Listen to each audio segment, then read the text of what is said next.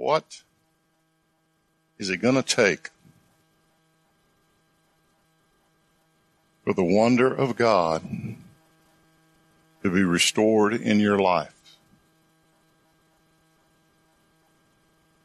What's it going to take? And I say restored because if there's ever been a time that you've met the Lord, the wonder was there. Maybe for the first time in your life, you were overwhelmed by His love, and His forgiveness, and His awe, His care for you. Somewhere along the line, that was lost. What's it going to take for the wonder of God to be restored in my life? That's the question. That's going to be the current question for a while. What's it going to take for that sense of wonder about who God is and about his care for you going to be restored in place of all the religious stuff that we know by rote, but there's no life in it. I got a little hint this week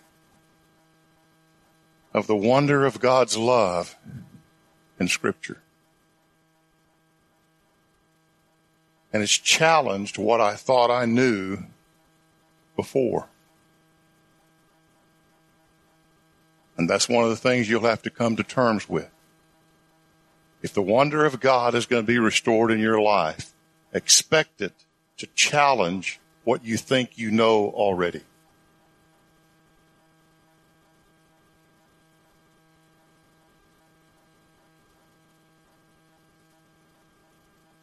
Because if what you knew was accompanied by the wonder of God, it wouldn't need to be restored.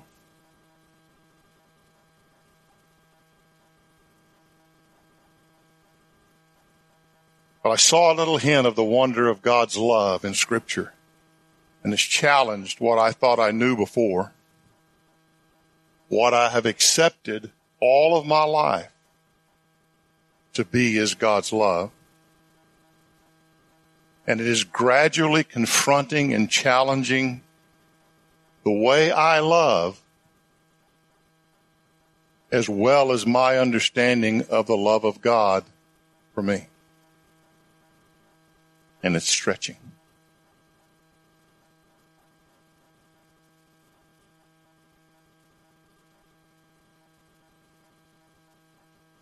We say we know God is love. Then we filter that through our own understanding of love.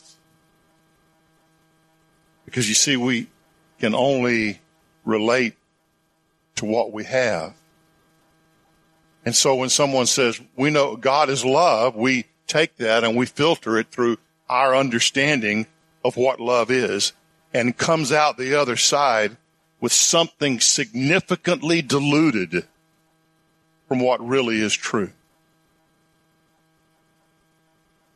Something more like man's love on steroids instead of God's love. We know man's love, but you know, God's love is a little bigger. It's like man's love, but it's no and we lose that sense of awe. We see hints of God's pure love, but we conclude that can't be right because it's not like what I have determined God's love to be. It's too radical. It's too preposterous. It's so different from what we've learned. Brennan Manning has this quote. Uh, I believe it was in the signature of Jesus. I've read a couple of his, and I'm not sure, but I want to read it to you. I'll read it read slowly, maybe a couple times. He says, when we encounter the God revealed by and in Jesus Christ, when we encounter the God revealed by and in Jesus Christ, we must revise all our previous thinking about God. Read that again. When we encounter the God revealed by and in Jesus Christ, we must revise all our previous thinking about God. Jesus, as the revealer of the Godhead, defines God as love. Let me add, if we have a concept of love that's outside of the way Jesus presented God's love, what we have is not God's love. Jesus was the representation. You want to know God? Here he is. You want to know God's love? Here it is. Watch. Now let me go back.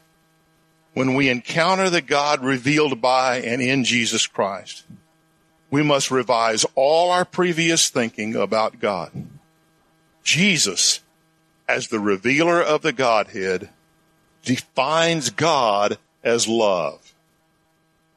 In light of this revelation, we have to abandon the cankerous, worm eaten structure of legalism, modernism, and perfectionism that corrupts the good news into an ethical code rather than a love affair. I'll read that part again. In light of this revelation that Jesus is the revealer of the Godhead, He is the revealer of God's love.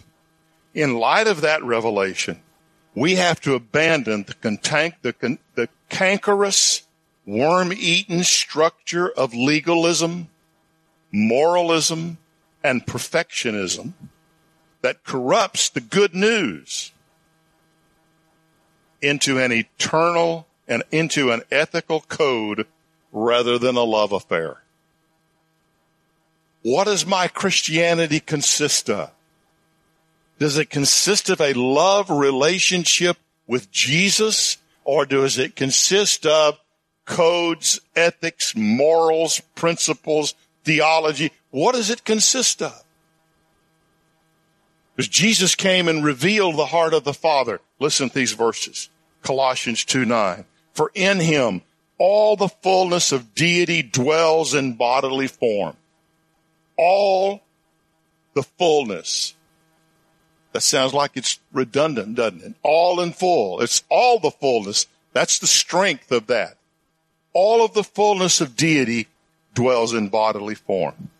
Chapter 1 verse 19. For it was the Father's good pleasure for all the fullness to dwell in him. Hebrews 1 3. He is the radiance of his glory and the exact representation of his nature.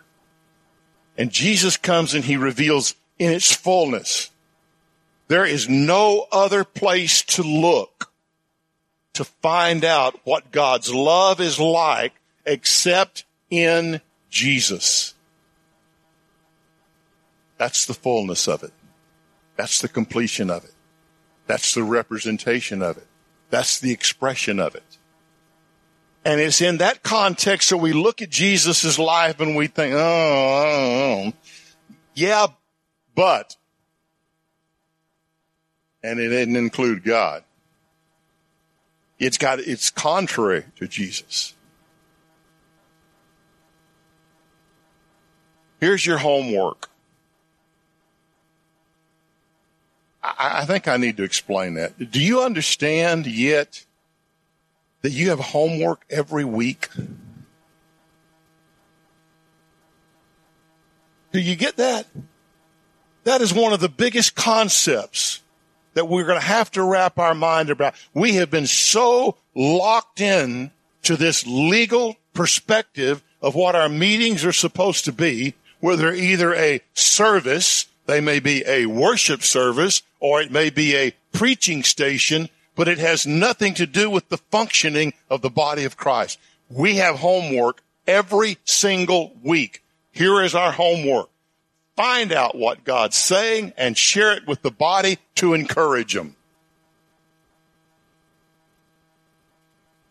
It should never take me to say, here's your homework. You got homework. Every week there's homework. The religious concept says I come here and I get something to get me through the week. Instead of I come here to bring what has gotten me through the week to encourage someone else to get through their week. I know we have those days. No, let me rephrase that. I have those days where I don't want to be here. I don't like you. I don't like what we're doing. I don't like the results of it. I don't like that people don't. You want to hear more?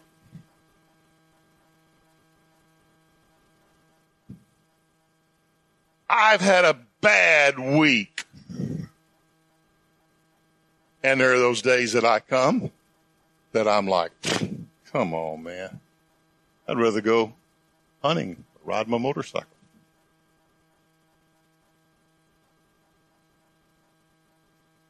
I know there are those days.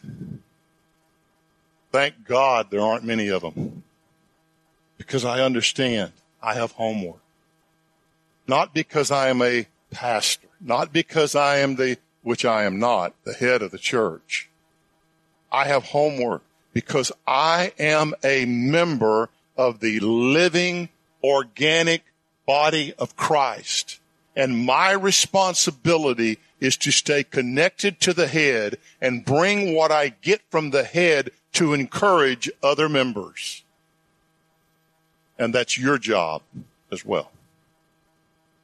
Well, that being said, here's your homework. Four passages. Let me give them to you. Luke chapter 15, verse 11 through 32. You can either listen to this later or write them down. Luke chapter 15, verses 11 through 32. Luke chapter 7, verses 36 through 50. Luke chapter 7, 36 through 50. John chapter 8, verse 1 through 11. John 8, 1 through 11. Luke chapter 23, verse 32 through 43. Luke chapter 23, verse 32 through 43. I want to encourage you to go before the Lord in the context of those passages. Okay? You don't have to, you may not get past one of them. But here's what I want, here's how I want you to approach it. I want you to approach it with this question in mind. How does this challenge, how, what in this passage challenges my understanding of God's love and forgiveness? We all have a concept of God's love. We all have a concept of forgiveness. What's necessary to get forgiven? How do you go about be forgiven? What happens when you're forgiving? If you will approach this with an honest heart and ask the Father, what does, how does this challenge my understanding of God's love and forgiveness? I promise you, you will get challenged. And you will begin to see the awe of God, the wonder of God. It is beyond our comprehension approach it like this. Where does this reveal the wonder of God's love? As I read this and as I look through this, Lord, where does this reveal the wonder of God's love? I posted this this week. Father, I want to know where my comprehension of your love is flawed. Make that your prayer or something simple. I want to know where my comprehension of your love is flawed. And trust me, we've all got it wrong at some level. Okay? It's flawed. Our concept and our understanding of God's love is flawed. Father, I want to know where my comprehension of your love is flawed. And I want my experience with your love to far exceed my comprehension. I wanted to experience beyond what I can comprehend. I want to walk away from it saying, God, I know that's you, but I do not understand how you did that. I do not understand why you did that. Everything I know about forgiveness says, uh, no, no, no, that ain't the way you do it. Everything I know about God's love says, no, that, that's, what do you, what, you, what? I want my experience. I want to experience His love, the awareness of His love, the awareness of His, his forgiveness beyond what I can comprehend with my brain and with my mind. Okay? That's your homework for next week. How does this challenge my understanding of God's love and forgiveness? Where does this reveal the wonder of God's love? Father, I want to know where my comprehension of your love is flawed. I want my experience with your love to far exceed my comprehension. I want to walk away from it saying, boy, no more now that you love me and I still don't know why. You'll be surprised what the Lord will show you in those verses. Okay? Any questions? I did. I'd look to hear from you next week. And then if we have time, then I'm going to follow up on it on some things the Lord showed me. Father, we are desperately in need of fresh revelation of your wonder. We need to see you beyond what our mind can comprehend and experience you beyond what our brain can contain. Shatter the illusion that you're like us. Shatter the misconception that we know, we know, we know. Bring us to the place that we stand in awe and wonder because, wow, we didn't know. Just reveal yourself to us. We bless you for being so good to us. Jesus' name.